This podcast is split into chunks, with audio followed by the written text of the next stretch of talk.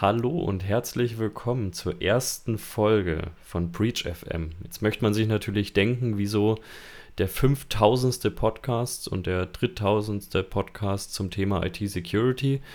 Ja, uns ist bewusst, dass wir in einen nicht ungesättigten Markt stoßen. Äh, trotzdem wollten wir die Chance nutzen, schon allein aus dem Grund, äh, dass wir so einfach alle zwei Wochen mal die Möglichkeit haben, eine Stunde miteinander zu reden und einen Blogger im Kalender haben. Und wenn durch unsere Konversation vielleicht auch noch nach außen irgendwelche Informationen gelangen, die hilfreich sind für Kunden, Partner oder einfach IT-Security-Interessierte, dann umso besser.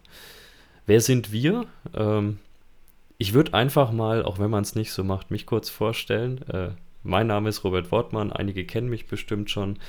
Ich bin jetzt auch schon ein paar Jährchen äh, in der Security-Branche tätig, kann mich kaum mehr daran erinnern, dass ich mal was anderes gemacht habe, ähm, habe aber mal was anderes gemacht und äh, verantworte bei Trend Micro alles, was irgendwie Cyber Defense angeht. Ähm, das soll aber gar nicht Thema des Podcasts sein. Das ist unser privates Projekt.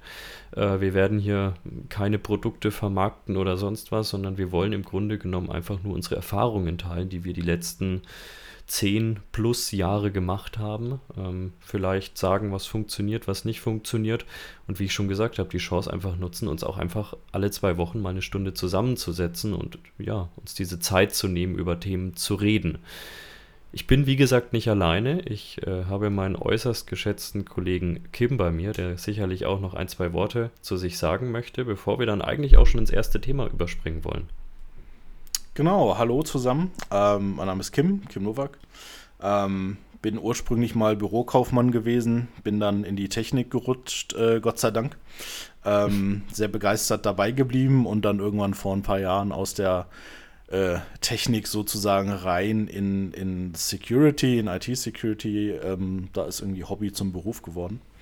Ähm, genau, und bin jetzt schon ein paar Jahre auch bei der, bei der Firma dabei, ähm, dessen Produkte wir hier nicht vermarkten wollen. Ähm, genau, und wollen heute mal unser erstes Thema was wahrscheinlich das eins der offensichtlichsten Themen ist, und zwar Ransomware, ähm, so ein bisschen äh, thematisieren und darüber sprechen ist, glaube ich, seit vielen, vielen Jahren so eines der Hauptthemen in der Branche. Ähm, mhm. Geht auch nicht weg. Hat halt viel Erfolg. Ähm, auch auf, also vor allem auf der Angreiferseite, auf der Seite der, der Kriminellen. Ähm, Weil es halt immer noch funktioniert. Und ganz interessant ist natürlich, wo kommt es her? Wie lange gibt es das schon? Ähm, ich weiß nicht, Robert, was du, was war deine erste Erfahrung mit Ransomware? Ja, tatsächlich relativ spät. Also wir werden ja gleich mal so ein bisschen die, die Timeline und Historie zerlegen und auch mal drauf kommen, dass das ja eigentlich nichts Neues ist. Aber ich glaube so richtig, und das ist jetzt wirklich die erste praktische, der erste Einschlag, den ich hatte, den ich gespürt habe, war tatsächlich WannaCry.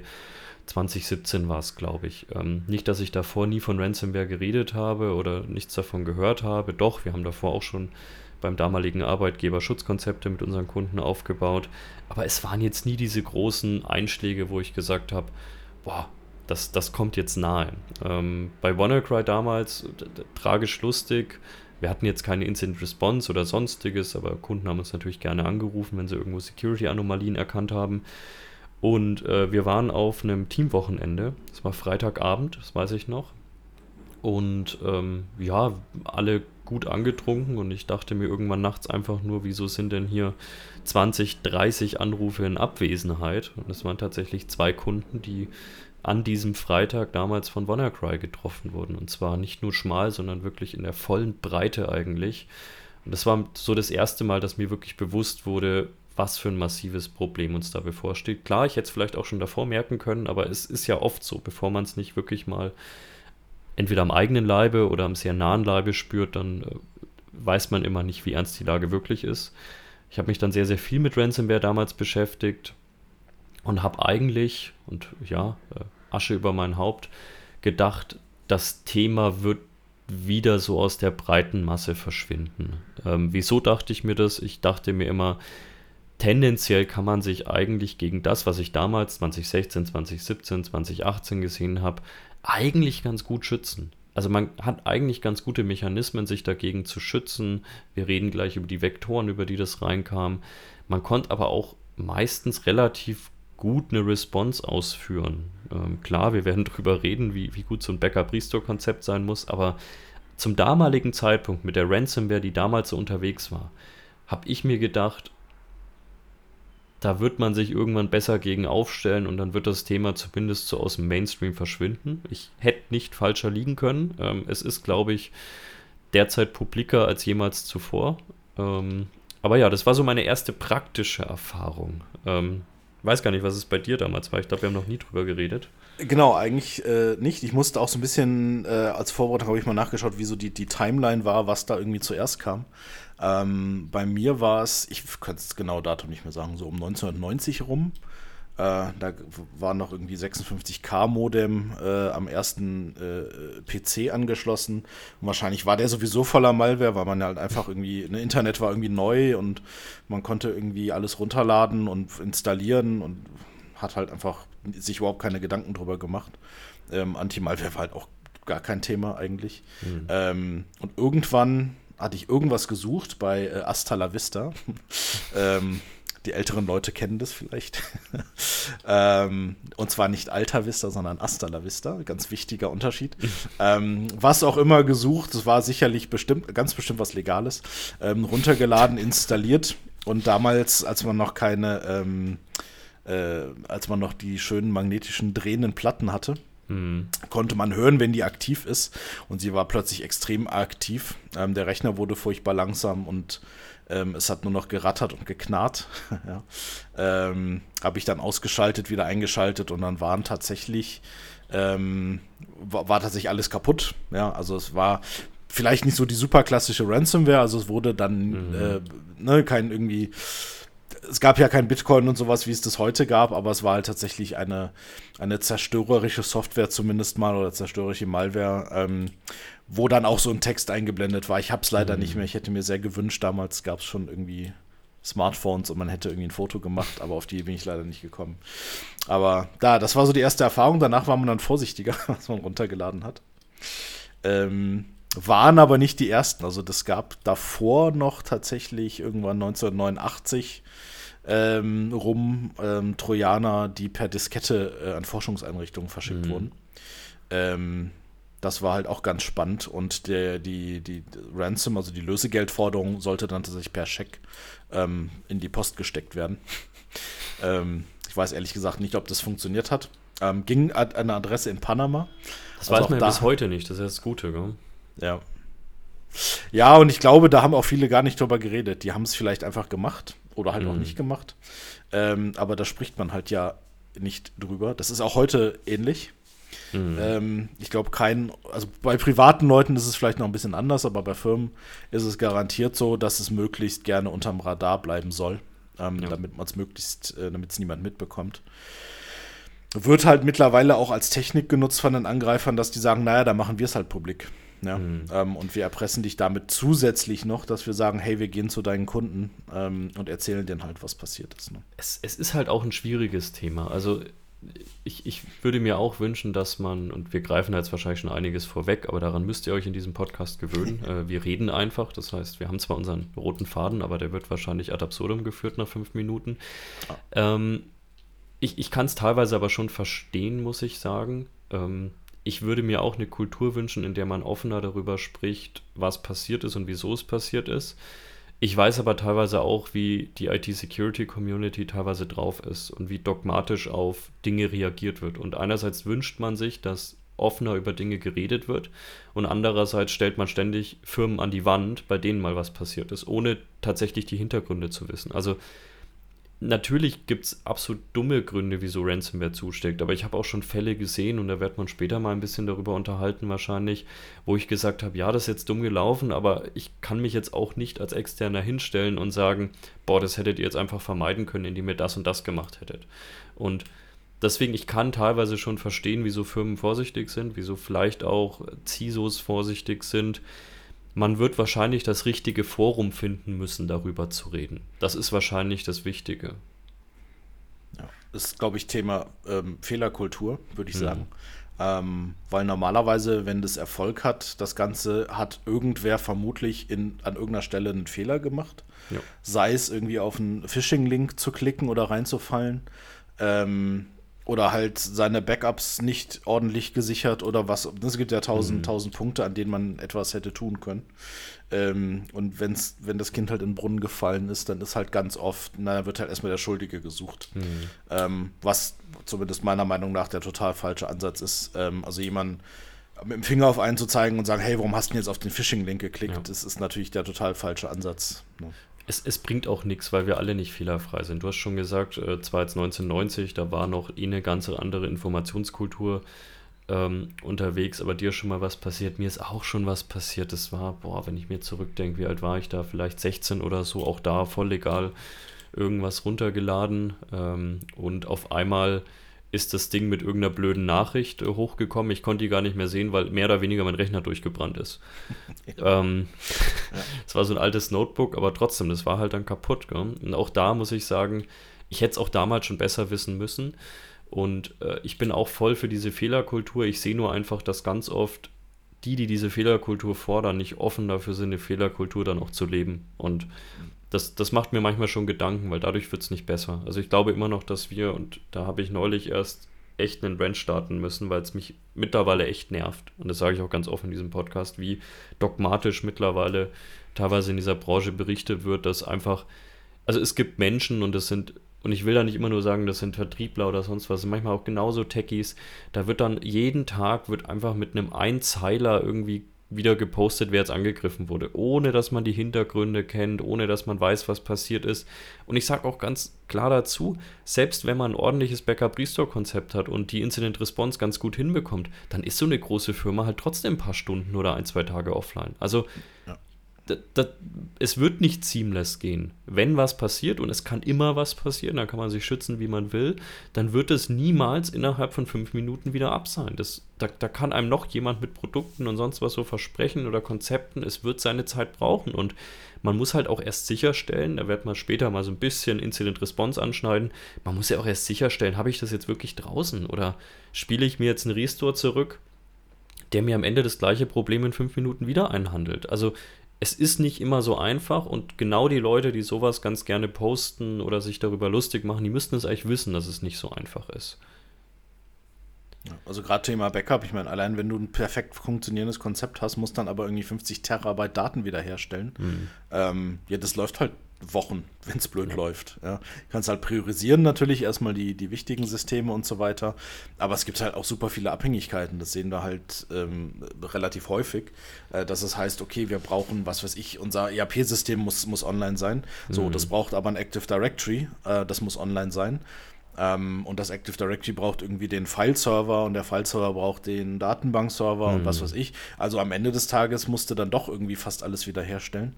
Ähm, minus irgendwie, keine Ahnung, Workstations, Endpoints, ja. die Geschichten. Das bisschen ist halt irrelevant. Ähm, aber du musst es halt machen und es mhm. dauert und es muss halt geplant gemacht werden. Du kannst halt auch nicht einfach sagen, naja, jetzt gehe ich hier auf meinen ähm, Backup-Server und äh, klick halt Restore, weil im schlimmsten Fall ist auch da vielleicht das Betriebssystem genau. verschlüsselt. Ähm, das heißt, du musst das erstmal wieder neu aufsetzen. Und so zieht sich halt durch. Und so vergehen Tage und Wochen. Ähm, ne? Das ist halt einfach mhm. äh, eine unangenehme Situation, glaube ich, für alle. Ja.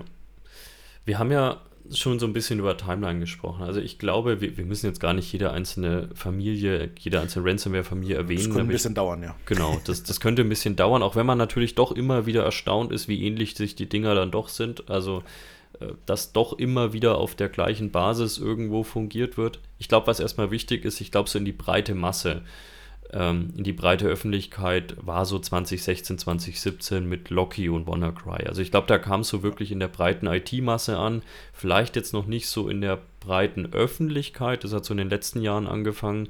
Aber ich glaube, so 2016, 2017 hat man so gemerkt, ey, wir haben da echt ein Problem. Und es ist halt immer noch da. Also es ist ja. immer noch einer der Top äh, Ransom, also die beiden immer noch die Top ähm, oder eine der Top Ransomware-Familien. Ähm, wir, wir sehen es in jeglichen ähm, äh, Statistiken, wobei ich mich da immer, da bin ich immer vorsichtig, mhm. wenn es irgendwelche Berichte gibt, wo es dann heißt, ah, das sind die so und so viel, so und so viel Prozent äh, der Ransomware ist Locky oder sowas. Ja. Aber ich meine, wir haben ja gerade bei uns, wir haben ja auch einen eigenen Datenpool, dem vertraue ich dann schon. Ähm, und das ist halt immer noch da. Und es ist ja. immer noch, weiß ich nicht, SMBV1 in den Unternehmen offen, ja. wo sich WannaCry dann einfach durchflügt und das dauert halt eine Minute, mhm. dann ist das ganze Netzwerk halt äh, infiziert. Ähm, ja. Es ist natürlich also, nicht mehr die Ursprungsvariante, also können wir ja gleich auf ja. dieses Thema übergehen, wie entwickelt sich äh, die, die Malware selbst. Ich glaube gar nicht so schnell, wie man immer denkt und wie ja. marketingtechnisch immer getan wird. Das ist zumindest meine Wahrnehmung. Da bist du deutlich tiefer drin. Aber was ich als wirklich Laie, was jetzt, ich würde mal sagen, Malware zerlegen angeht, äh, ich bin ja doch eher auf der architektonischen Defense-Ebene meistens eher unterwegs. Es entwickelt sich, glaube ich, gar nicht so schnell, wie medial ganz gern getan wird. Also man sieht meistens doch immer noch den gleichen alten Scheiß in gewissen kleinen Iterationsabänderungen. Ja, ähm, ja absolut. Ähm, das ist ganz interessant, dass du meintest, nicht mehr die Originalvariante, das stimmt. Ähm, aber so furchtbare Unterschiede gibt es ja. da nicht. Also ich sag mal, man kann natürlich irgendwie ähm, das neu packen und dann eine mhm. neue irgendwie Obfuscation drüber laufen lassen und und und, aber im, im Grunde ist es immer noch tatsächlich das, das Alte, ähm, weil es ja funktioniert. Also man muss ja gucken, warum, warum gibt es Ransomware? Äh, ja, um Geld zu verdienen, genau. ähm, aus Sicht von, von irgendwelchen Kriminellen. Und warum sollen die sich Arbeit und Mühe machen und Geld investieren, um da irgendwie äh, super krasse neue Malware zu schreiben? Die alte funktioniert halt. Genau. Ja, ähm, die, sind, die haben ja auch nicht Zeit über. Ähm, das, der einzige Unterschied tatsächlich, also was man sieht, dass, ähm, dass dieser Vorgang schneller wird. Mhm. Also diese Zeit vom dem ersten Point of Entry, also der ersten Infektion irgendwo oder des ersten Einbrechens in die Systeme, bis dann ganz, ganz äh, Ende der Killchain das Verschlüsseln steht. Ähm, das kann man tatsächlich, wenn man den Statistiken glauben möchte, sehen, dass das halt deutlich schneller geht mittlerweile. Und glaube ich, in dieser kürzeren Zeit wird, werden trotzdem intelligentere Dinge gemacht. Also wenn man sich, glaube ich, so 2016, 2015 anschaut, man hatte meistens noch nicht dieses massive Problem, was stelle ich denn jetzt wieder her? Also ist vielleicht mein Backup von vorgestern schon eigentlich völlig im Eimer, auch wenn es offensichtlich eigentlich noch ganz gut ausschaut und ich habe das Problem in drei Tagen wieder. Ähm, jetzt mal wirklich ganz vereinfacht dargestellt. Mittlerweile, wenn man sich anschaut, wie die Dinger VSS-Copies äh, korrumpieren und sonstiges, ich glaube, in dieser kürzeren Zeit, ähm, die statistisch ja mehr oder weniger bewiesen ist, werden intelligentere Dinge mit der Ransomware gemacht. Und es fällt deswegen auch wirklich schwerer, eine saubere Response manchmal zu finden. Ja. Äh, zumindest kann ich mich nicht daran erinnern, dass das damals so dieses großartige Problem war. Ich weiß noch, man hat dann halt ein Backup genommen, das einigermaßen gepasst hat. Dann hat man natürlich weiter nach Indikatoren Ausschau gehalten, hat Sniffer eingesetzt und sonstiges, um zu schauen, ob irgendwo vielleicht noch eine Kommunikation ist, ob irgendwo ein Lateral Movement vielleicht noch stattfindet. Aber man war meiner Meinung nach, zumindest bei den Fällen, bei denen ich mit eingesetzt war, relativ schnell sicher, man hat es jetzt draußen. Und das ist man sich heute, glaube ich, einfach nicht mehr, weil einfach davor nee. schon viel Unfug passiert. Also das, das hat sich tatsächlich geändert, also gar nicht die, die Malware oder die Ransomware selber, sondern das Vorgehen oft. Mhm. Früher war es halt eher so irgendwie äh, mit der Brechstange und in Masse einfach mal den, die, die Malware selber direkt als, weiß ich nicht, äh, Exe vielleicht noch gezippt maximal mhm. oder als irgendwie Word-Dokument mit Makro, immer noch sehr beliebt, ähm, in den E-Mail-Anhang an alle schicken und irgendwer wird es schon öffnen und dann, ähm, gerade bei WannaCry ist ja so, das verteilt sich ja über das Netzwerk, ähm, über SMB-Shares, ähm, dann verbreitet sich das und verschlüsselt alles so, Punkt, mehr tut es halt nicht.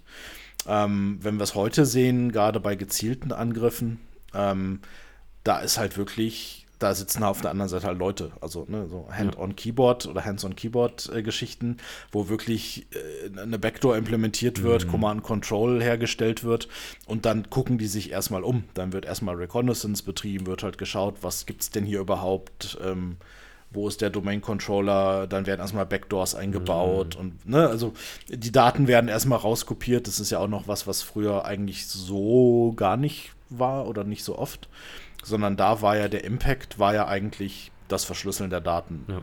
Punkt. Und heute ist es mehr, okay, erstmal werden die Daten exfiltriert, ähm, um halt nochmal einen zweiten Vektor des äh, Lösegelderpressens mhm. zu haben. Ähm, es wird vielleicht noch eine Backdoor drin gelassen, die dann weiterverkauft wird an noch eine, eine, eine dritte Person oder dritte Gruppe. Also das sind halt ganz viele Sachen, die dazukommen. Ähm, und deshalb ist zwar dieser, dieser Punkt von Payload kommt rein und Ransomware wird ausgeführt, ist zwar schneller, aber die Angriffe, wenn es ein gezielter Angriff ist zumindest, werden halt so gesehen immer komplexer mhm. und unglaublich schwer aufzuräumen, weil man gar nicht so einfach die Spuren findet. Du musst halt teilweise über Wochen zurückgehen und schauen, wo gab es denn winzige Indikatoren, mhm. dass irgendwer was gemacht hat und dass irgendwo noch jemand vielleicht Zugriff hat. Ähm, es werden halt nicht in der Regel nicht eine Backdoor eingebaut, sondern äh, wenn es blöd läuft, halt mehrere. Ja. Ähm, die musst du halt erstmal finden.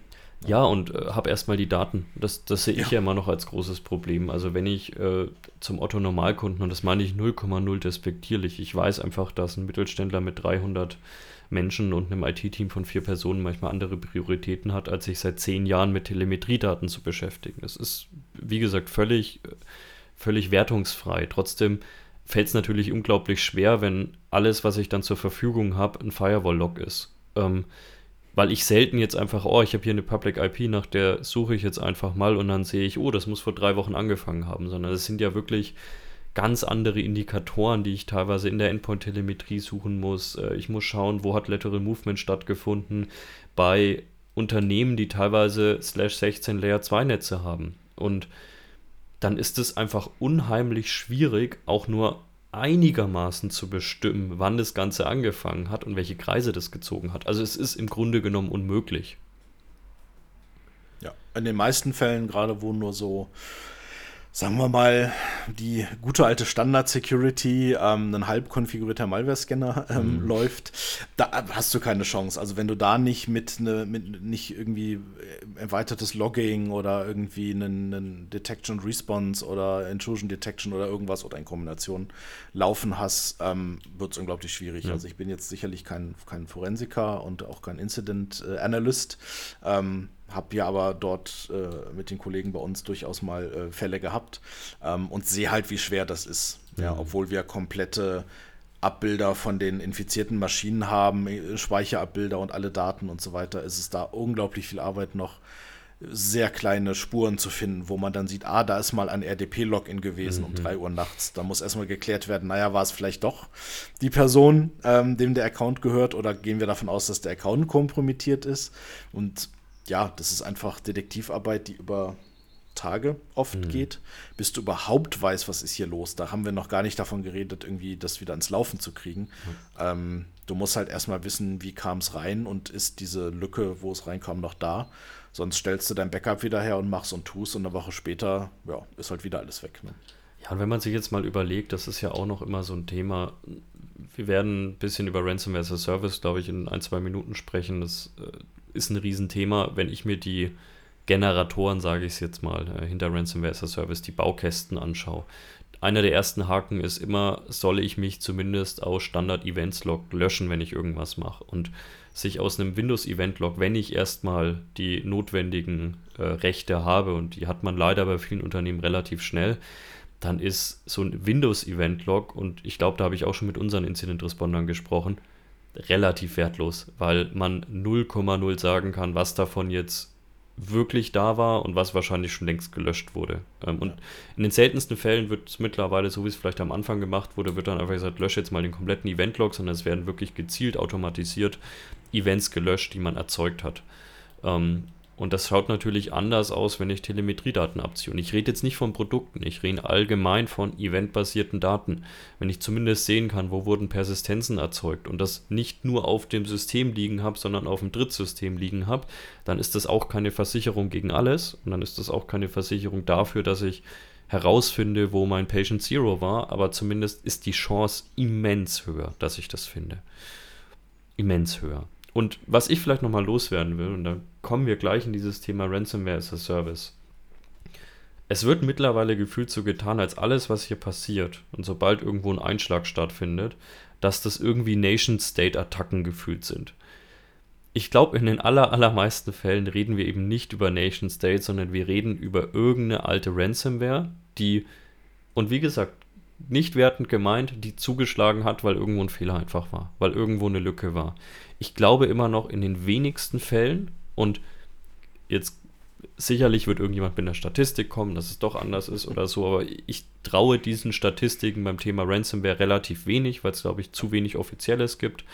Ähm, ich glaube, das Allerwenigste ist wirklich zielgerichtet. Es mag vielleicht manchmal so wirken und es gibt auch zielgerichtete Ransomware-Attacken. Ich glaube aber immer noch in ganz vielen Fällen hat es den Kunden, das Unternehmen oder die Person einfach erwischt.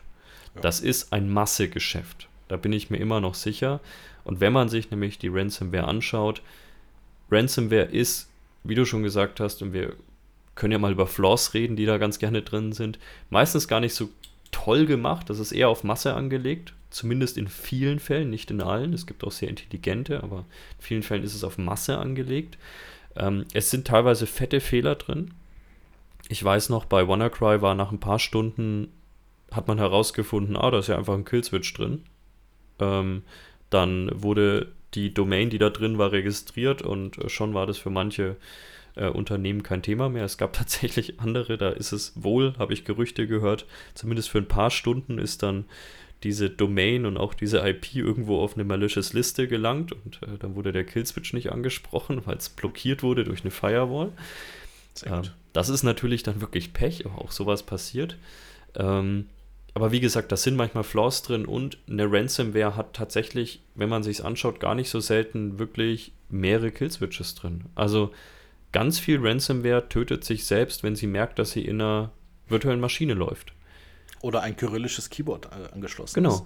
Genau. Also Klassiker, ja. Weil sie wissen, die Chance ist zwar jetzt nicht bei 100%, aber es besteht die Chance bei der virtuellen Maschine, entweder ich laufe auf einem Citrix-System, das würde ich gerne verschlüsseln oder würde ich mir gerne Daten abziehen, oder es ist eben eine Sandbox. Ähm, und ich bringe mich jetzt lieber um, damit ich 500 andere Unternehmen angreifen kann. Und ganz viel dieses Geschäfts ist immer noch auf Masse ausgelegt. So ist das, genau. Ähm, und das bringt uns jetzt erstmal wenig, äh, will ich vielleicht noch abschließen, das bringt uns jetzt ja. erstmal wenig, gell? Dass, dass wir das wissen. Ich will nur immer sagen, ich glaube, ganz oft müssen wir uns in dieser Community und Unternehmen selbst gar nicht immer über Nation State und Russland und sonst was unterhalten, wenn wir es nicht schaffen, Konzepte zu finden. Ich meine es auch wieder wertfrei, nicht Konzepte zu finden, uns gegen diesen ganzen Unsinn, der tagtäglich reinkommt, zu schützen. Da müssen wir nicht über Nation State reden. Weil wenn ich es nicht schaffe, mich sauber gegen eine Ransomware zu schützen, und ich sage immer, Ransomware ist insoweit eigentlich dankbar, weil eine Ransomware will ab einem bestimmten Punkt gesehen werden. Ähm, wenn eine Ransomware nicht gesehen wird, wenn das Pop-up nicht hochkommt, dann zahlt auch niemand und dann ist das gesamte Geschäftsmodell dahin. Eine Ransomware will ab einem bestimmten Punkt gesehen werden. Ein Nation-State-Angriff oder irgendein Angriff, der darauf ausgelegt ist, Intellectual Property zu stehlen oder so, der will eben nicht gesehen werden. Und das ist schon nochmal was, was ich glaube ich viele Menschen überlegen müssen. Ähm, lasst uns bitte in dieser Pyramide erstmal dagegen schützen, was offensichtlich ist. Und dann können wir uns auch mehr Gedanken darüber machen, was vielleicht nicht so offensichtlich ist. Ja, genau. Also es ist auf jeden Fall ein Riesenunterschied, ob jetzt da irgendwo ein Staat hinter ist, also state-sponsored ist. Da fließen ganz andere Mittel. Die mhm. haben ganz andere Möglichkeiten. Ähm, die gehen halt auf den Markt kurz und kaufen sich irgendwie 10 Zero Days für keine Ahnung wie viele Millionen. Mhm. Ja, da zucken die ja nicht mal, weil einfach das, ähm, das Funding halt da ist. Äh, ist halt mittlerweile auch schwierig bei großen Ransomware-Gruppen, Ransomware-Gangs, wie auch immer man sie nennen möchte. Ähm, die sind halt auch recht gut finanziert. Ähm, ist vielleicht noch so ein, so ein, Thema für, für einen Abschluss irgendwann. Ähm, weil wer Ransomware natürlich bezahlt, bezahlt natürlich oder finanziert natürlich auch diese Gruppen entsprechend mit. Mhm. Ähm, aber gut, das nicht zu weit vorgegriffen. Äh, vielleicht auch mal einmal kurz zurückgegriffen tatsächlich, ähm, weil es eigentlich ganz interessant war. Diese durchschnittliche Zeit vom initialen mhm. Zugriff bis zur Payload, das haben wir eben so ein bisschen übersprungen. Ähm, auch eine Statistik, nicht von mir, daher pff, Vielleicht stimmt sie, vielleicht nicht. Ähm, aber ich finde es ganz interessant, den Unterschied zu sehen. Ähm, 2019 waren es 1637 Stunden, mhm. ja, vom Anfang bis Ende. Dann ein Jahr später waren es nur noch 230 Stunden, dann wurde es 93 Stunden. Und mittlerweile, ähm, das haben wir tatsächlich auch selber gesehen, ähm, gibt es so Sachen wie, wie Quackbot zum Beispiel, ähm, von gestohlenen Zugangsdaten ähm, und E-Mails und Exfiltration und, und, und bis hinter Ransomware in unter 30 Minuten. Oh. Ja. Also wirklich, irgendwer lockt ein mitten in der Nacht und mhm. 30 mhm. Minuten später sind die Daten weg ähm, und alles ist verschlüsselt. Finde es immer ganz schön, in Deutschland wird man ja geschützt gegen Data Exfiltration, äh, weil wir furchtbar schlechte Internetleitungen haben.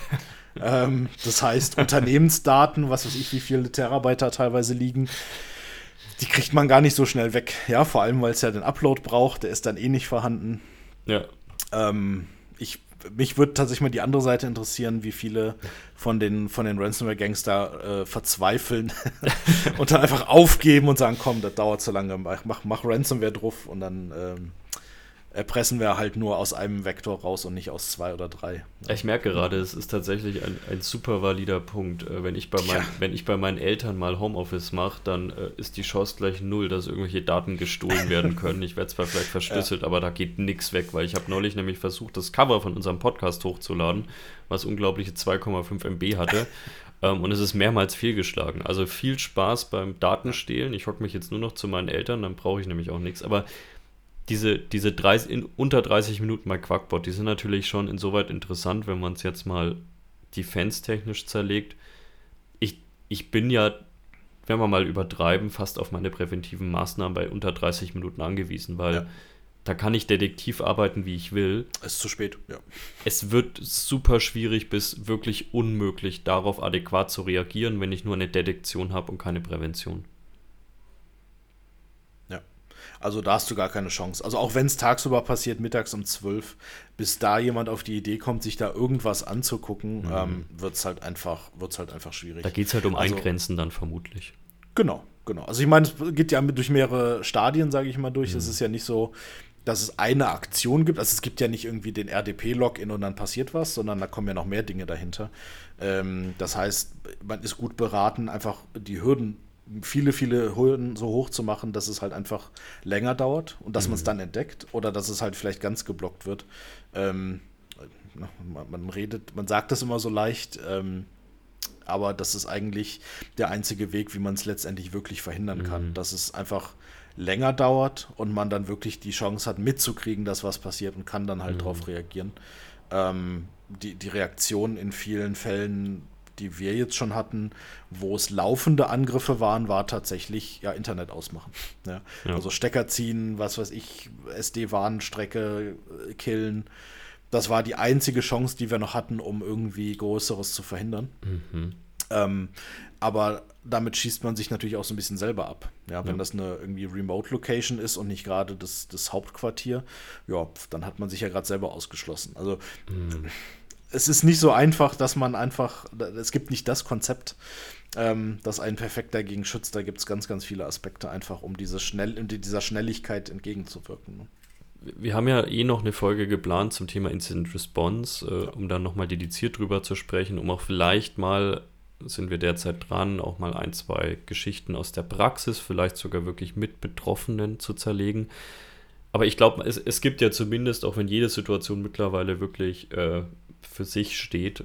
Aber es gibt ja schon so ein paar Sachen, du hast schon gesagt, Umgebung isolieren. Ähm, ich bin auch mal dafür, das so minimalinvasiv zu machen, wie nur irgendwie möglich. Das Problem ist natürlich, dass meistens die Methoden dafür fehlen. Also, wie gesagt, ich weiß immer noch, dass ganz viele Kunden einfach gar nicht die Möglichkeit haben, einfach mal einzelne Maschinen zu isolieren. Die haben Netzwerksegmente, die sind riesig. Das heißt, ich kann auch nicht einfach mal ein Netzwerksegment isolieren und sagen, okay ja, weil das Netzwerksegment umfasst halt 400 Maschinen im netten Falle. Ich habe auch schon viel Schlimmeres gesehen. Und äh, in diesem Layer 2 Segment ist halt offene Hütte. Also da kann gemacht werden, was will. Und dann kann ich vielleicht diese Office-Umgebung isolieren, aber dann ist halt trotzdem meine komplette Office-Umgebung im Zweifel jetzt überspitzt formuliert im Arsch. Ähm, aber was sind so Sachen, die du gesehen hast? Du bist ja doch öfters mal mit drin, die, die man wirklich gar nicht machen sollte. Also weil wir reden immer viel, was man machen sollte. Ja. Ich glaube, das ist mittlerweile relativ klar und da werden wir in dem Incident Response Podcast drüber reden. Mich würde mal interessieren, was soll man denn absolut gar nicht machen? Ähm, in Panik geraten. Ja.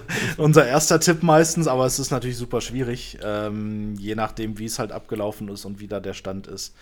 Ähm, steht halt relativ schnell das Unternehmen auf dem Spiel mhm. ähm, und äh, oder zumindest mal ähm, größere Geldsummen und so weiter und halt dieser ganze Impact, der wird den Leuten, glaube ich, relativ schnell klar, ähm, wenn plötzlich irgendwie das, ähm, weiß ich nicht, keine Bestellungen mehr reinkommen, mhm. das, das, weiß ich nicht, Produktionsband stillsteht, ja, im, im symbolischen Sinne oder auch im, im realistischen Sinne. Ähm, also da irgendwie in Panik zu geraten und dann einfach irgendwas zu tun, ist immer schlecht. Das heißt, natürlich kommt der Tipp dann oft zu spät, aber man könnte natürlich vorher drüber nachdenken, naja, mal einen Plan zu haben. Ähm, dass man wirklich sagt, okay, was ist denn, was ist denn unser Recovery-Plan? Mhm. Also was machen wir denn, wenn das passiert? Was sind unsere Schritte? Wen rufen wir an? Ja, ähm, dass ich auch mal irgendwie äh, eine oder gerne auch mehrere Telefonnummern irgendwie abgespeichert habe, ähm, um mir dann Hilfe zu holen, weil wenn ich dann natürlich im Falle des, des, des Angriffes oder der Ransomware erst anfange, irgendwie äh, zu googeln, ja, Incident Response in meiner ja. Nähe. ähm, pff, sieht schlecht aus. Ähm, da sollte man sich am besten vorher drum kümmern. Und wenn man diesen Plan macht, da, also, ne, das sind ja irgendwie technische Schritte, mhm. das sind unternehmerische Schritte und, und, und, ähm, dass man den auch mal durchspielt. Also, mhm. das ist genau wie, wie ein Backup. Ich kann ein Backup haben, aber ich sollte es ab und zu auch mal wieder herstellen, um zu gucken, da funktioniert das überhaupt. Mhm. Jetzt habe ich schon wieder Sachen erzählt, die man machen sollte. ähm, was man nicht machen sollte, äh, jetzt rein aus technischer Sicht, ähm, ist ganz oft, dass man sagt, okay, ich schalte jetzt schnell alle Computer aus. Mhm. Ja. Ähm, also das kommt drauf an, ja, das kann manchmal Gründe geben, dass man das tut. Das, ähm, die, die, Sache ist nur, dass gerade wenn es jetzt eher gezieltere Angriffe sind oder wenn, wenn da wirklich eine, eine Gruppe Hands-on-Keyboard arbeitet ähm, und die eine Backdoor drin haben oder ein Command-and-Control-Beacon irgendwo, läuft es meistens im Speicher. Also der mhm. Fall, dass das irgendwo auf Platte liegt, das ist eigentlich heutzutage selten, sondern es läuft halt im Speicher. Wenn ich die Maschine ausschalte, ist der Speicher weg. Ich schmeiß zwar den Angreifer damit raus, was ja eigentlich gut ist, ähm, aber ich komme auch nie wieder an die Daten ran. Das heißt, ich weiß nicht, was da mhm. lief. Ich habe keinerlei Informationen, weil ich will eigentlich in der forensischen Arbeit ja dann Informationen kriegen, zum Beispiel, wie ist denn die IP-Adresse des Angreifers? Mhm. Ja, wo, wohin verbindet sich das Ganze denn? Das ist halt eine Information, die super wichtig ist. Deshalb gerne Maschinen dann nicht ausschalten. Vom Netzwerk trennen ja. ja. Ähm, Gerade bei VMs easy, ja, leicht machbar. Ähm, da da gehe ich einfach hin und, und schalte quasi die, den virtuellen Netzwerkadapter äh, ab oder trenne halt da die Verbindung. Ähm, kann dann aber immer noch ran an die Maschine, kann ein Speicherabbild machen und kann die Forensik machen. Oh, ich hatte mal, da, da muss ich kurz noch einhaken. Ja. Ich hatte mal einen Kunden, der hat mich angerufen, das war so halb privat, da stand ich gerade zwischen zwei Jobs und ja, dann hat er, bei uns geht gerade total was vor sich, äh, was würdest du machen? Da sage ich, zieht jetzt bitte erstmal alle Netzwerkkabel und bitte nicht nur da, wo ihr schon was seht, sondern überall. Und dann sagt er, ja, aber der Admin, der jetzt, der da auch kürzlich gekündigt hatte, der war genervt, dass bei Leuten immer die Kabel rausrutschen oder die da hinten rummachen und wenn geputzt wird, dann rutschen da auch immer die Kabel raus. Der hat die alle mit Heißklebepistole okay. festgemacht. Da sage ich, dann nimm eine Schere. Ja. Ja. ja, alles wieder neu. Sag ich, willst du mir gerade erzählen, dass du dann die Kabel neu legen musst? Schneid jetzt die Kabel durch. Ähm, aber da hat man gemerkt, also nicht, nicht, dass der das nicht gecheckt hat. Natürlich, in jedem anderen Moment wäre der auch auf die Idee gekommen, ich schneide jetzt die Kabel durch und dann lege ich halt neue Kabel, um Himmels Willen, ist doch scheißegal. Ja. Ähm, aber der war halt einfach im Hyperventilieren. Der, der wusste, auch wenn er dafür nichts konnte, und das konnte man auch nachweisen, da war dann ein Incident-Response-Team dahinter von dem anderen äh, von einem Unternehmen, der hat nichts falsch gemacht in seinem Ökosystem. Aber natürlich war es einfach, der hing da ja auch dran, der hat zwölf Jahre bei der Firma davor schon gearbeitet und dann wird da alles verschlüsselt und jeder weiß ja, der irgendwo als Security-Admin, und das war er ja nicht mal, der musste das nebenher machen, ähm, der da arbeitet, es wird ja nicht gesehen, was gemacht wird in all den Jahren. Also es wird ja nicht gesehen, dass Freitagabend noch gepatcht wird oder dass Sonntag noch gepatcht wird. Es wird ja nur gesehen, wenn irgendwo ein Einschlag kommt. Und ja. das, was an Defense gemacht wird, ist ja immer schwer messbar und schwer darstellbar. Und das, äh, ich habe einfach gemerkt, ich habe dann gesagt, du schneidest jetzt alle Kabel durch und hockst du dich hin und trinkst einen Kaffee. Ja. Hey, Kaffee trinken, das sag ich doch, weil du wirst jetzt nicht mehr machen können. Wir schauen, dass wir dir jetzt jemanden organisieren, der dir hilft, weil alleine kannst du das jetzt eh nicht machen. Ich kann dir auch nicht helfen, ich bin auch zu blöd dafür. Ähm, aber du trinkst dann Kaffee und dann schauen wir, dass wir dir jemanden organisieren und dann machen die das. Aber du kannst wenig machen. Desto mehr du jetzt machst, desto mehr wirst du wahrscheinlich anrichten. Ähm, ja. Aber ich glaube, da können wir ganz, ganz viel in dem Thema Instant Response drüber reden, worauf ich gegen Ende noch gerne kommen würde, weil ich habe in der Content Academy, der ich nie war, aber das wird einem ja 50 Mal am Tag auf LinkedIn angeboten, gelernt, dass es sehr gut, dass ich nicht auf LinkedIn bin. Genau, ein Podcast darf nur 57 Minuten und 22 Sekunden sein, ja, sonst ist er nicht vermarktbar, genau, dann ziehen wir einfach drüber.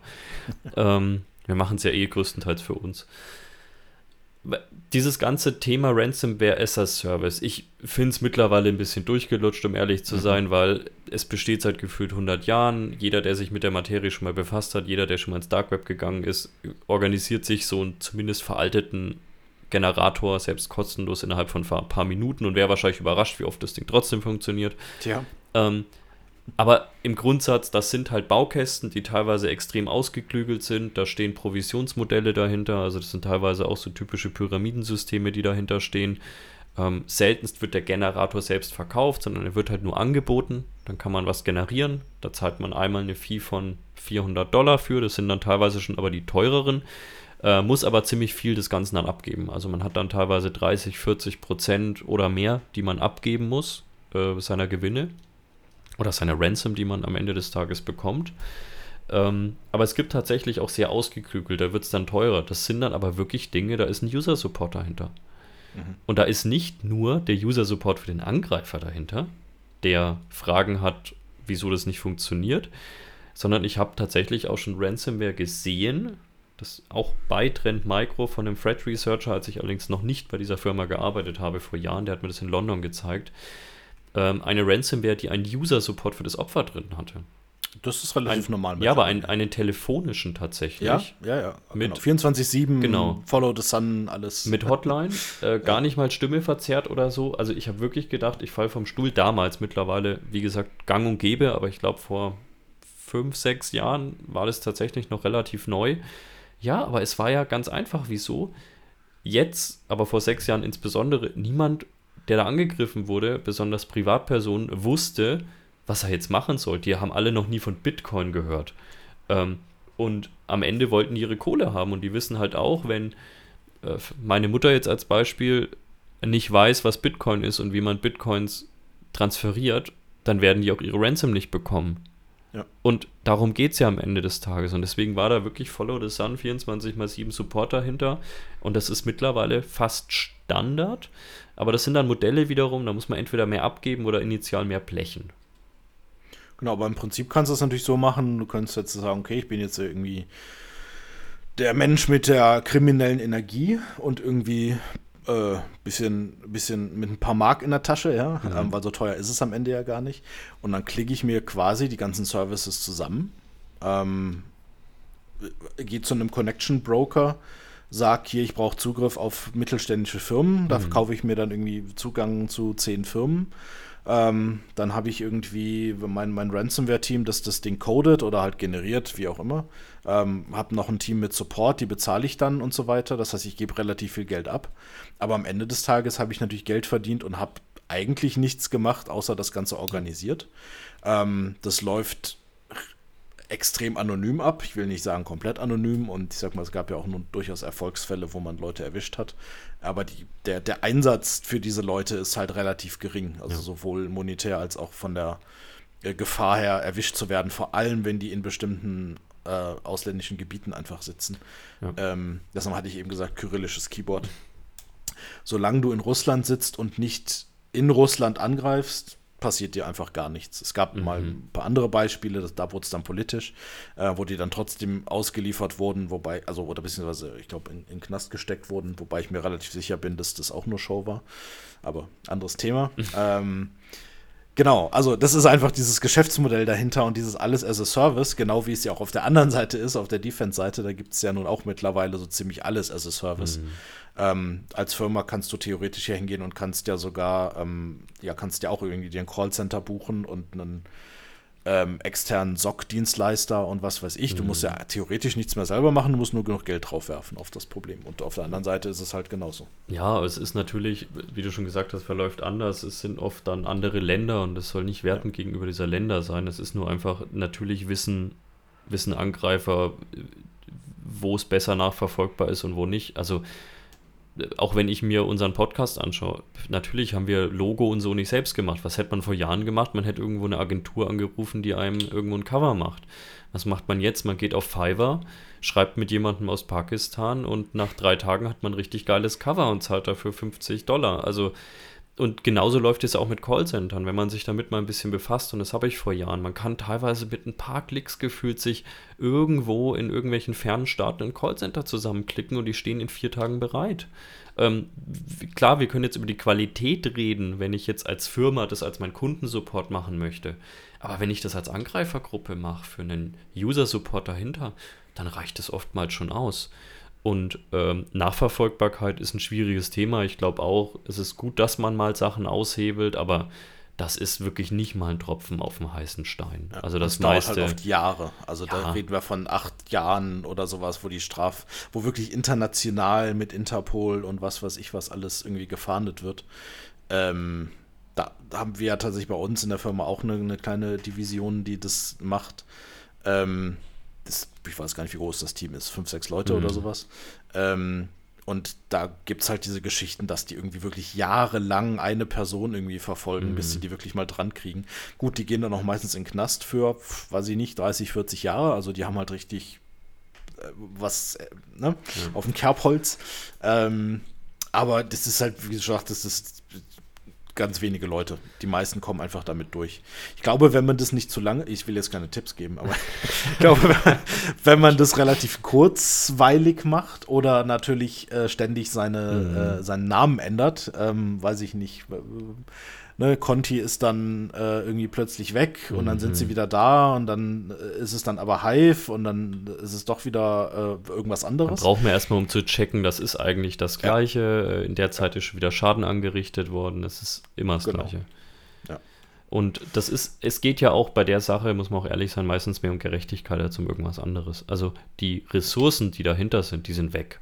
Ähm, Ja, das, das Geld, das dahinter ist, ist weg. Das ist ja ähnlich wie bei anderen Verbrechen. Also ich, will um Himmels Willen nicht ins Politische abrutschen, aber es ist das gleiche wie mit irgendwelchen Corona-Testbetrügen oder so. Na klar, man, man findet das irgendwann heraus und man kann die Leute festsetzen.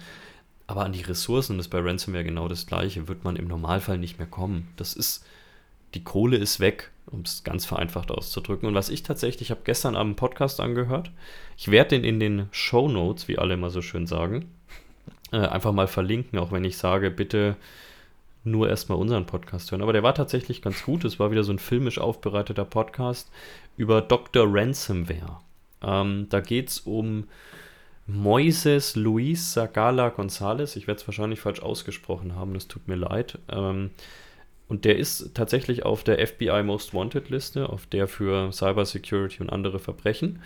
Ähm, das ist ein Kardiologe aus Venezuela, dem zumindest vorgeworfen wird. Ich glaube, es ist nicht bewiesen und er stand auch noch nie vor einem ordentlichen Gericht, deswegen es wird ihm vorgeworfen, dass er hinter Thanos steht, also dem, dem Ransomware-Bilder, der echt extreme Kreise gezogen hat die letzten Jahre, ähm, wie auch Jigsaw Version 2. Und es wird ihm nachgesagt, dass er wohl in den 90ern schon ziemlich in ja, mehr oder weniger kriminellen Organisationen oder Strukturen unterwegs war, die Reverse Engineering für Programme betrieben haben. Also wirklich Stehlen von Intellectual Property, Klonen und so weiter. Und er scheint ein Kardiologe in Venezuela zu sein. Wie gesagt, es ist nichts bewiesen, das ist ein Vorwurf, aber der ist wohl relativ konkret. Ähm, und es würde schon mal wieder diese ganzen, ja, wie du schon gesagt hast, ich glaube, da kann jeder irgendwie, das ist so ein bisschen Breaking Bad mäßig, habe ich manchmal so das Gefühl. Ja. Ähm, ich habe auch schon Geschichten gehört, die ich jetzt nicht ganz publik machen darf. Äh, habe auch schon mit ein, zwei Leuten geredet, Erzähl mal. ja, die in dem Spektrum mal unterwegs waren. Ich glaube tatsächlich, es gibt Menschen, die sind da mehr oder weniger reingerutscht. Es gibt auch Leute mit einer längeren Historie. Was aber doch auffällt, ist, besonders bei den Leuten, die da mehr oder weniger reinrutschen, ist, da haben wir noch gar nicht drüber geredet, sind doch, dass in der Ransomware selbst dann doch meistens ziemlich große Flaws drin sind. Also, wir hatten es damals bei WannaCry, auch das würde ich als Flaw bezeichnen, dass man einfach nach zwei Stunden einen Killswitch entdeckt hat. Ähm, das, das sollte, glaube ich, nicht so sein. Ähm, genauso bei Thanos war es, glaube ich, das Thema Kryptographie, dass die den Key generiert haben, mehr oder weniger zufällig, aber es war nicht wirklich zufällig, weil es, glaube ich, anhand der Uptime oder des Startzeitpunkts in Sekunden war. Das heißt, es war ein Wert, den man zurückverfolgen konnte und wenn man dann halt das Salt hat, dann hat man halt den Key generieren können. Ähm, das wird dann alles immer, das sind die Verbesserungen in Ransomware, die kommen, äh, wofür wir geredet haben, die langsam kommen, die aber kommen. Aber man merkt, dass insbesondere bei diesen breiten Angriffssachen, da fehlt es dann oft doch an Kryptografiewissen beispielsweise. Also Kryptographie ist, glaube ich, schon immer noch ein Thema, das so das häufigste ist, wieso Ransomware dann doch mal nicht funktioniert. Auch wenn es immer noch zu häufig funktioniert, aber wieso dann beispielsweise Entschlüsselungen doch stattfinden können. Ja, macht man ja auch nicht selbst die Kryptographie. Das, äh, ich glaube, da wird äh, jeder von abraten. Ja. Ähm, manche machen es aber halt dann doch. Äh, mittlerweile gibt es auch Unternehmen, die quasi anbieten, äh, dass wenn man ein Sample hat, also wenn man jetzt eine verschlüsselte Datei und eventuell den, den Encryptor, also die Ransomware selber, die Malware mhm. selber äh, liefern kann, schauen die sich das an und versuchen halt ähm, genau solche Flaws zu finden und versuchen dann das zu reverse, äh, reverse zu engineeren, um dann halt die, ähm, den Decrypt, also den Entschlüsselungsmechanismus mhm. zu bauen. Ähm, ist nicht billig. Ja. Aber wenn ich überlege, keine Ahnung, ich habe jetzt ein Lösegeld von, weiß ich nicht, einer Million und diese Firma nimmt halt 300.000, das ist realistischer Preis dann ähm, dafür, habe ich natürlich zwei Vorteile. Also A, ich habe natürlich eine, eine Garantie, ist schwer zu sagen, aber ich arbeite dann mit einem Geschäftspartner, mit einer Geschäftspartnerin mhm. und nicht mit Kriminellen. Ähm, ist halt auch noch so ein Thema. Also, ne, Thema zahle ich die Ransomware, naja, kannst du machen, aber auf der anderen Seite sitzen halt Kriminelle. Ähm, no honor amongst thieves, würde ich mal sagen. Ähm, wollte ich eigentlich auch schon einbringen nach dem Motto, naja, Breaking Bad. Und wenn man jetzt dann, dann wer jetzt das hört und sagt, jetzt möchte ich aber einsteigen, ich möchte der nächste große Malware- und Ransomware-King. Da beraten werden. wir privat zu horrenden. Genau, da kann man sich Stunden. genau. Nein, auch davon ist abzuraten, ähm, weil auch wenn der Einsatz relativ klein ist und mit relativ klein meine ich jetzt vielleicht, keine Ahnung, 10.000, 20.000 Euro oder so, mit dem man da einsteigen kann. Ähm, die können halt auch weg sein. Ja. Also wenn ich jetzt meine, ich müsste irgendwo äh, den Tor-Browser öffnen und suchen und ah, Ransomware as a Service und ich überweise den Leuten dort äh, Geld in irgendeiner Form, das kann halt auch weg sein. Ja, ich meine, ja, natürlich. Gibt's, äh, die Chance, da jemanden zu treffen, der wirklich Geschäft mit einem macht, ist total gering. Tatsächlich. Gab es ja auch schon oft tatsächlich, dass ja. äh, Ransomware as a Service am Ende sich auch nur als ähm, als Falle rausgestellt hat. Ähm, ja. Gab es auch bei vielen DDoS-Sachen äh, schon, also dass man sich DDoS-Attacken einkaufen wollte und im Grunde genommen Geld an irgendjemand überwiesen hat, der nie vorhatte, DDoS zu machen, der wahrscheinlich auch gar keine Ahnung davon hatte jemals. Der halt einfach irgendwo in irgendeinem Marketplace irgendwas gepostet hat und sich gedacht hat, irgendjemand fällt schon drauf rein. Also der Einsatz ist, ist dann wirklich gleich nur. Ja. Also gut, jetzt machen wir wahrscheinlich wirklich mittlerweile zu viele Geschäftsmodelle. Obwohl das wahrscheinlich wirklich das sicherste Geschäftsmodell aller Zeiten ist. Einfach zu schreiben, ich mache DDoS für dich, schick mir Geld. Bis man erwischt wird, ja. Weil schlecht. ich, ich würde dann doch nicht zur Polizei gehen und sagen, hey, ich hatte hier vor, äh, jemanden zu DDoSen, ich habe dem, ja, ich hab ja. dem vier Bitcoins übersendet und ich habe da nie wieder was von gesehen. Uh, vier Bitcoin, ja. Ja, du, je nach, je nach Jahreszeit kann das, das viel oder wenig sein. Ja? ähm, aber zumindest, ich glaube, wie gesagt, das ist ein massives Geschäft. Äh, ich empfehle diesen Podcast, den ich da mal reinhau. Die haben da nämlich versucht, mit dem zu sprechen. Der wurde relativ schnell aggressiv. Das war relativ lustig. Äh, ich fand es lustig. Wahrscheinlich die Leute nicht, die das machen mussten. Aber ähm, es zeigt einfach, wenn es denn so war. Wie gesagt, kann auch sein, dass man da wirklich den völlig falschen an der Angel hat. Wäre auch nicht das erste Mal ähm, in der ganzen Branche, dass man sich dann völlig falschen geschnappt hat dann würde das natürlich schon einfach zeigen, wie diese Branche arbeitet, dass dann Kardiologe, Familienvater irgendwie ähm, da dahinter steckt. Und ich will es jetzt nicht auf diese Person ziehen, weil nichts bewiesen ist, aber ich glaube nicht, dass es das Abnormalste der Welt wäre. Ähm, dass jemand, der das nebenbei macht, der natürlich eine Historie darin hat und nicht völlig unbedarft ist, das jetzt auch nicht, aber dass da Leute dahinter stehen, die Walter White-mäßig halt, äh, weiß ich nicht, halt sehr viel Geld damit machen und entweder auffliegen oder halt nicht auffliegen. Und ich glaube, die Chance mit, rein aus dem Bauch heraus, die Chance mit Ransomware aufzufliegen, habe ich so das Gefühl, ist geringer als mit Drogen aufzufliegen. Zumindest in Bayern. Ja. Zumindest in Bayern. ja, das stimmt wohl. Ähm, also ich glaube, in Bayern, wenn man illegal Geld machen will, dann lieber mit Cybercrime als mit Drogen. Weil. Ich glaube, wir wollten keine Werbung mehr machen dafür, oder? Genau. Ähm, vielleicht letzt, letzt, ein, zwei Punkte hätte ich noch. Ich hatte noch ein Diskussionsthema, weil du es vorhin hast fallen lassen und ich hätte davor aber noch, was, was glaubst du, wie sich Ransomware entwickeln wird? Weil mir fehlt so ein bisschen, wie gesagt, ich habe vor vier Jahren gesagt, das Problem wird weggehen. Ich lag komplett falsch. ja. Und jetzt will ich mich gefühlt nicht mehr zu irgendwas hinreißen lassen. Also ich lasse, mach's trotzdem. Wahrscheinlich liege ich wieder falsch, wenn wir in vier Jahren sprechen. Ich glaube, dass es weitergehen wird, dass es in der Masse weniger werden wird. Und das kann man, wenn man den Statistiken glauben will, tatsächlich auch schon so ein bisschen sehen. Dass es hier und da in der Masse weniger wurde, dass es aber dafür tendenziell zielgerichteter wird. Mhm. Das, das ist so meine ganz grobe Vermutung, weil natürlich, auch wenn in der Branche immer gesagt wird, oh, deutsche Unternehmen machen nichts, doch, deutsche Unternehmen, ich sehe es ja jeden Tag, machen mehr, als man immer denkt. Es geht nicht so schnell, wie man sich das immer wünschen möchte, aber das lässt sich auch immer super einfach sagen, wenn man in seinem Noble Gaming Stuhl sitzt ähm, und äh, das nicht selbst machen muss. Ich sage immer, ich bin super froh, dass ich nicht für einen Security-Betrieb zuständig bin.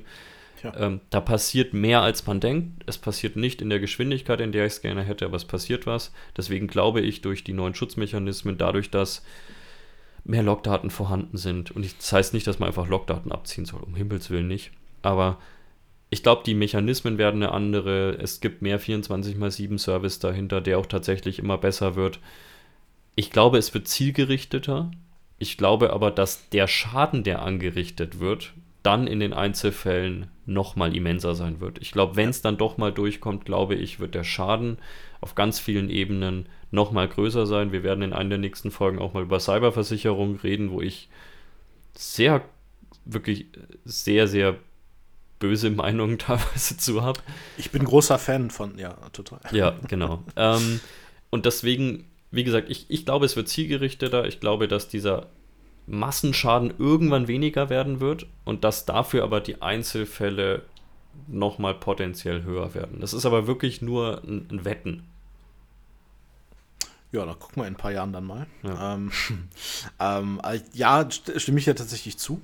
Ähm, das sehe ich auch so. Ich glaube, dass auch die, die Art der, der Ransom, der, der Lösegelderpressung, wie auch immer man es übersetzen möchte, äh, mehr variieren wird. Mhm. Wir sehen es ja jetzt eigentlich schon. Du hast ja diese Extortion und Double und Triple Extortion. Ähm, übrigens musste ich mal für einen anderen Vortrag nachgucken. Extortion, wie, wie nenne ich es denn in Deutsch? Ähm, es gibt keinen guten Begriff dafür, außer Wieso? Brandschatzen. Oh. Fand ich einen richtig guten Begriff, also ab sofort Brandschatzen. ja, und äh, äh, genau, also Extortion bedeutet quasi, oder was, was steckt dahinter, ist, dass ich zum Beispiel sage, okay, ich kopiere mir jetzt die Daten eines Unternehmens komplett raus, mhm. was weiß ich.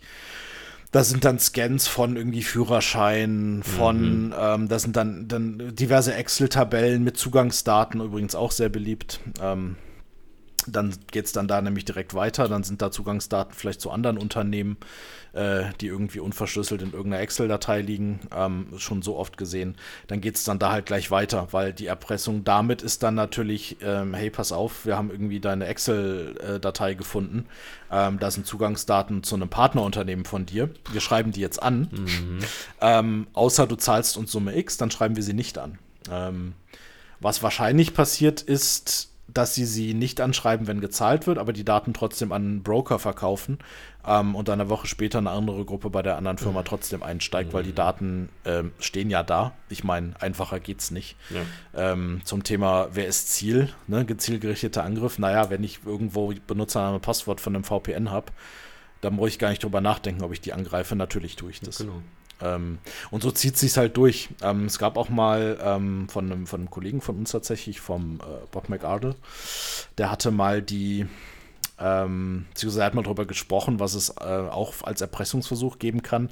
Und zwar äh, das Thema Deepfakes. Hm. Ja, also äh, dass man halt hingeht und sagt, okay, man findet jetzt irgendwo reichlich Fotos zum Beispiel von einer Person oder vielleicht sogar mhm. Videoaufnahmen, ähm, nimmt die halt her ähm, um halt Deepfakes aufzunehmen, also um quasi Bildmaterial, Fotos und äh, vor allem Videos zu produzieren, ähm, wo dann diese Person zu sehen ist, obwohl es die Person gar nicht mhm. ist. Ähm, ist natürlich gerade im politischen Bereich interessant. Mhm.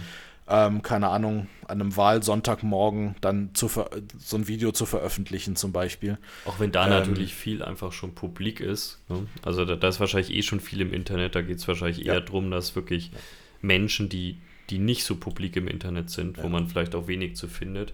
Ja.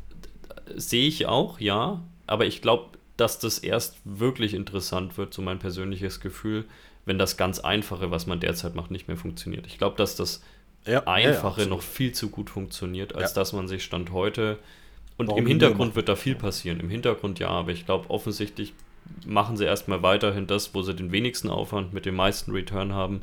Ja. Ähm, und deswegen. Einfach, einfach WannaCry per Mail schicken, jemand ja. wird draufklicken. Ja, ja es, es wird äh, immer noch. Word Makro. ja, es, es, wird immer noch durchkommen. Nicht mehr in der Masse, ja, das, das glaube ich auch tatsächlich nicht. Wie gesagt, ich glaube manchmal, dass man das. Also wir haben riesen Aufholbedarf in Deutschland, ja. Ähm, aber ich glaube manchmal trotzdem macht man, macht man das alles ein bisschen dystopischer, als es ist. Ähm, weil es auch nicht hilft in der Debatte. Also es hilft ja nicht zu sagen, alles ist scheiße ähm, und wir machen jetzt nichts, weil alles scheiße ist, weil das ist ja gefühlt oft so ein bisschen das Stigma, was damit einhergeht. Ähm, deswegen, ja, ich, ich bin mal gespannt, ähm, was mit dem Thema Ransomware.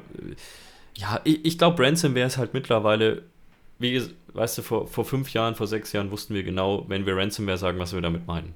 Dann war das ein rotes Pop-up, was hochkommt, in dem stand 0,5 oder 2 Bitcoins. Aber ich glaube, Ransomware ist ja mittlerweile echt oh, ganz schlimmer Begriff, aber fast eine Kultur geworden. Also da kann ja ganz viel dahinter stehen. Ne? Es ja. ist halt irgendeine Art der Erpressung. Erpressung, ja. Ich habe mittlerweile auch gesehen, auch wenn ich das eigentlich ziemlich dumm finde, halt auf Basis DSGVO mehr oder weniger zu erpressen, zu sagen, hier, wir haben ja. eben Daten, ihr werdet jetzt meldepflichtig, wo ich mir denke, naja, aber das ist ja jetzt schon meldepflichtig. Also selbst wenn die jetzt ihre Ransom bezahlen würden, müssten die das ja eigentlich trotzdem melden. Ja, aber sie tun es dann aber nicht. Sie tun es dann vielleicht nicht, ja. Andere ja. Debatte, aber würde ich als Unternehmen ja trotzdem melden, weil, wie du schon gesagt hast, äh, die Daten werden vielleicht trotzdem weiterverkauft. Ähm, hm. Du landest vielleicht trotzdem hm. irgendwo doch mal auf einer Website, du wurdest angegriffen und du hast gezahlt. Auch sowas ja. gab schon. Ja. Am Ende, man mag nicht alle Gesetze geil finden, man mag auch die Ausformulierung nicht geil finden, aber es ist vielleicht zwischenmenschlich, zwischen den Zahlen gutes Erpressungsmittel, aber so rein theoretisch ist es eigentlich kein Erpressungsmittel, weil du musst es trotzdem melden. Äh, du musst, natürlich musst du, aber da sind wir wieder beim Thema, du willst unterm Radar bleiben. Du ja. willst eigentlich nicht, dass irgendwas publik wird und ich will gar nicht wissen, wie viel einfach nicht gemeldet wird. Ähm, und Strafe bei Datenschutzgrundverordnung sind 4% vom Jahreseinkommen oder, oder so, ne? Oder ganz viele oder, Millionen irgendwie. Oder Summe X, ja. genau. Was auch immer höher ist tatsächlich. Das heißt, ähm, wenn da, also wenn, da könnte man natürlich mit einer, ähm, und jetzt wieder als Tipp für, für Ransomware-Betreiber, man könnte mit einer relativ kleinen Summe ja arbeiten. Also wenn ich da sage, pass auf, 50.000 Euro, was jetzt im Vergleich zu x Millionen eine mhm. ganz kleine Summe ist, besteht, glaube ich, die Chance, dass ein Unternehmen schnell zahlt äh, für diese Art von Erpressung, ist, glaube ich, einfach ja. gegeben. Das zahlen die halt mal eben so. Ähm, dann ist es abgeschlossen. Und wenn es dann trotzdem irgendwo landet, okay, dann melden sie es dann halt. Mhm. Aber die haben halt, ähm, ich meine, wenn du jetzt eine Million zahlst und es taucht dann irgendwo auf, dann ist es anders, als wenn es wirklich eine kleine Summe ist. Und das mhm. ist ja nur ein Teil deiner Erpressung, weil du machst ja Triple und Quadruple Extortion. Ähm, holst dir halt nochmal Geld auf, auf andere Weise oder kommst sechs Monate mhm. später nochmal wieder. Ähm, interessant übrigens da vielleicht noch als letzten Punkt dazu. Ähm, es gibt Fälle, wenn gezahlt wird, ähm, gibt es die Garantie, äh, und ich muss lachen, äh, die Garantie von dem Ransomware-Betreiber, dass man dann zwei Jahre zum Beispiel in Ruhe gelassen oh, wird. Zwei Jahre. das ist ja nett ist halt ganz interessant. Ich meine, da kann man natürlich äh, logischerweise nichts drauf geben, aber wenn man mal wirklich das so ein bisschen so, so zwischenmenschlich oder psychologisch vielleicht angehen möchte, ähm, ich glaube, Leute, die das gezahlt haben und dann so eine Garantie kriegen, mhm. gehen vielleicht sogar mit einem guten Gefühl aus der Sache raus. Die haben halt noch was bekommen für ihr Geld. Die kriegen ihre Daten mit, mit wieder, die kriegen eine Garantie. Sehr überspitzt formuliert. Ja. Aber ich hatte tatsächlich mal wann war das, vor sechs oder sieben Jahren war ich mit äh, Rick Ferguson, unserem ehemaligen VP für Fred Intel, der jetzt äh, woanders angefangen hat vor kurzem, ähm, war ich in London auf einer Veranstaltung und habe mich damals über, über WannaCry unterhalten. Und habe auch gesagt, sollen wir zahlen oder sollen Unternehmen zahlen?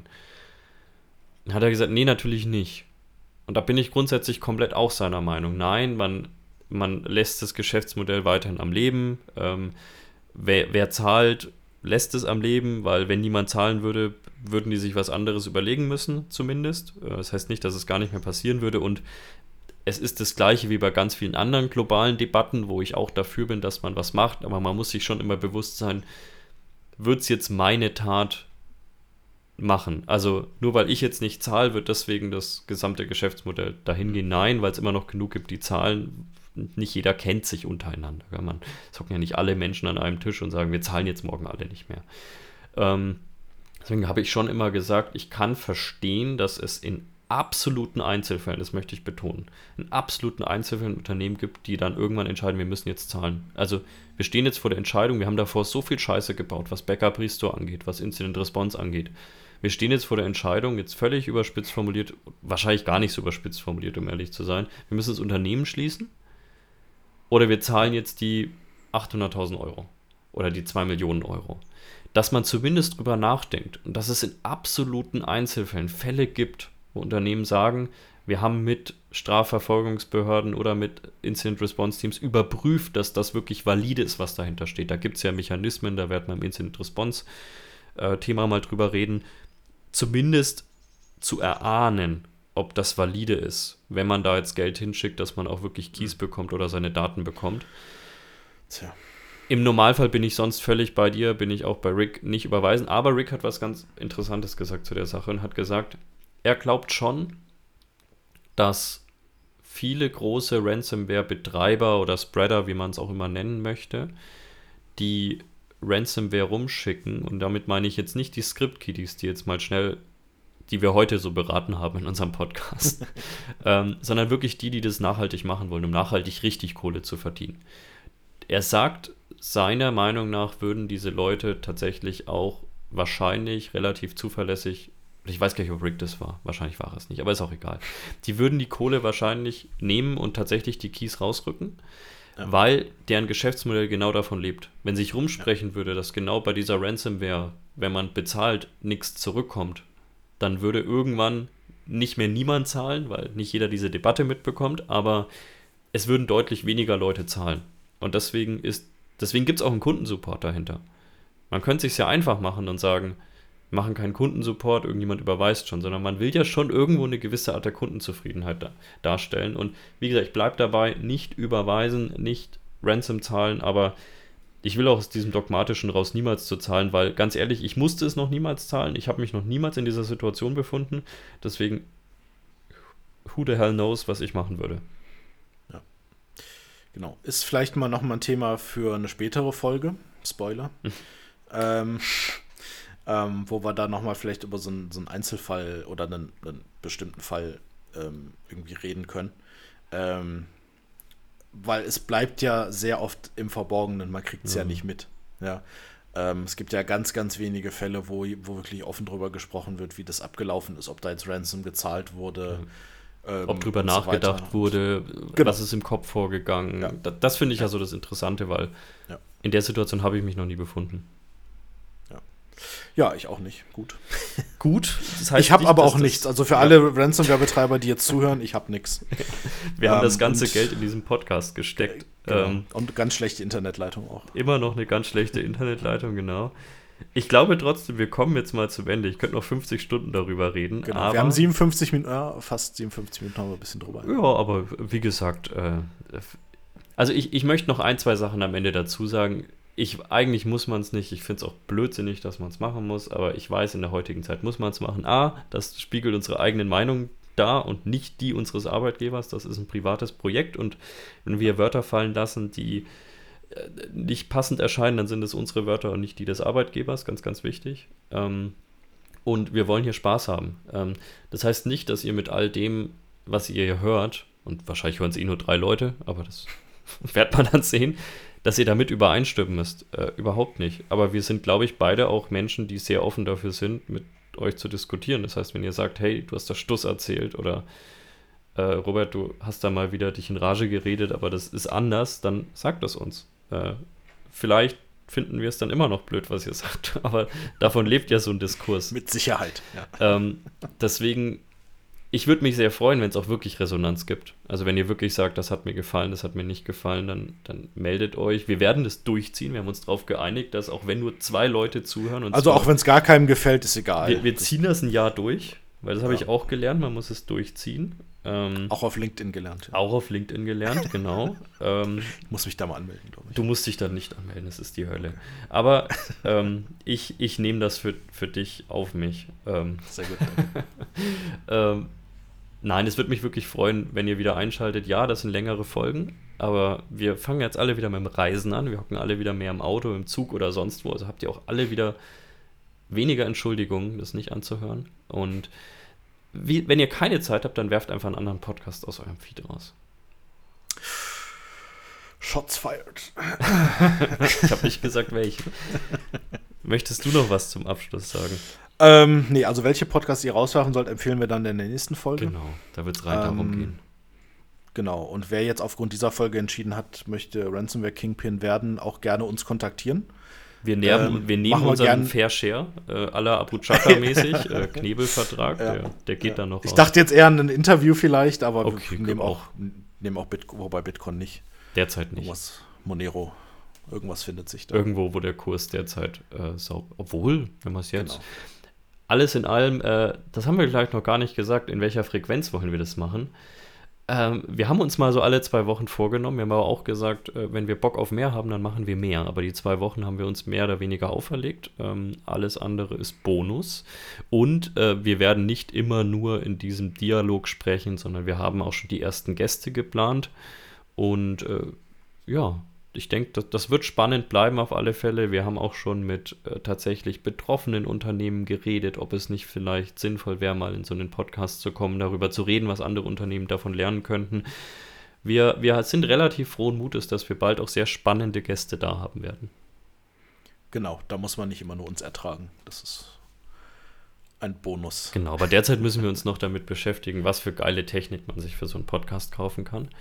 Ja. Ähm, und dann Kaufen muss. kaufen muss, genau. Ja. Ähm, und ansonsten, ihr, ja, ihr hört uns ja eh schon, aber ihr könnt uns über jede Plattform, äh, die es da irgendwie gibt, an eure Freunde. Familie, Großeltern empfehlen, ähm, Kinder empfehlen. Das ist auch völlig in Ordnung. Und ja, damit belassen wir es, würde ich sagen, diese Woche. Mir hat es eine Menge Spaß gemacht und ich war fast ein bisschen aufgeregt, nicht weil ich gerne, nicht gerne vor Leuten spreche, sondern weil ich mich echt drauf gefreut habe. Und ja, Äh, Das ist wie, wenn wir sonst sprechen, nur dass du jetzt den Record-Button hoffentlich gedrückt hast. ich, ich schaue nochmal, das wäre tatsächlich blöd. Irgendwas leuchtet rot, es wird schon, Ja, wird schon ja, richtig ja, sein. ich Ja, denke auch. Und ähm, wir haben jetzt ungefähr, ich glaube, ich habe allein in meinen Monologen acht Folgen angekündigt, von denen wir wahrscheinlich maximal vier machen werden, weil ich mich nicht mehr dran erinnert habe. Ähm, wenn euch was aufgefallen ist, und ich spreche jetzt schon so, als hätten wir die riesen Community, für die wir uns noch einen Spitznamen einfallen lassen müssen, für die vier Leute, die uns zuhören, ähm, dann äh, weist uns bitte darauf hin, weil ich werde ganz sicher mindestens vier dieser acht angekündigten Folgen vergessen bis morgen. Sehr gut. Super. Gut, dann Ich wünsche euch allen eine schöne sagen. Woche. schon mal schönes Wochenende. Wa? Ja. Bis dahin, bis zum nächsten Mal. Ciao. Ciao.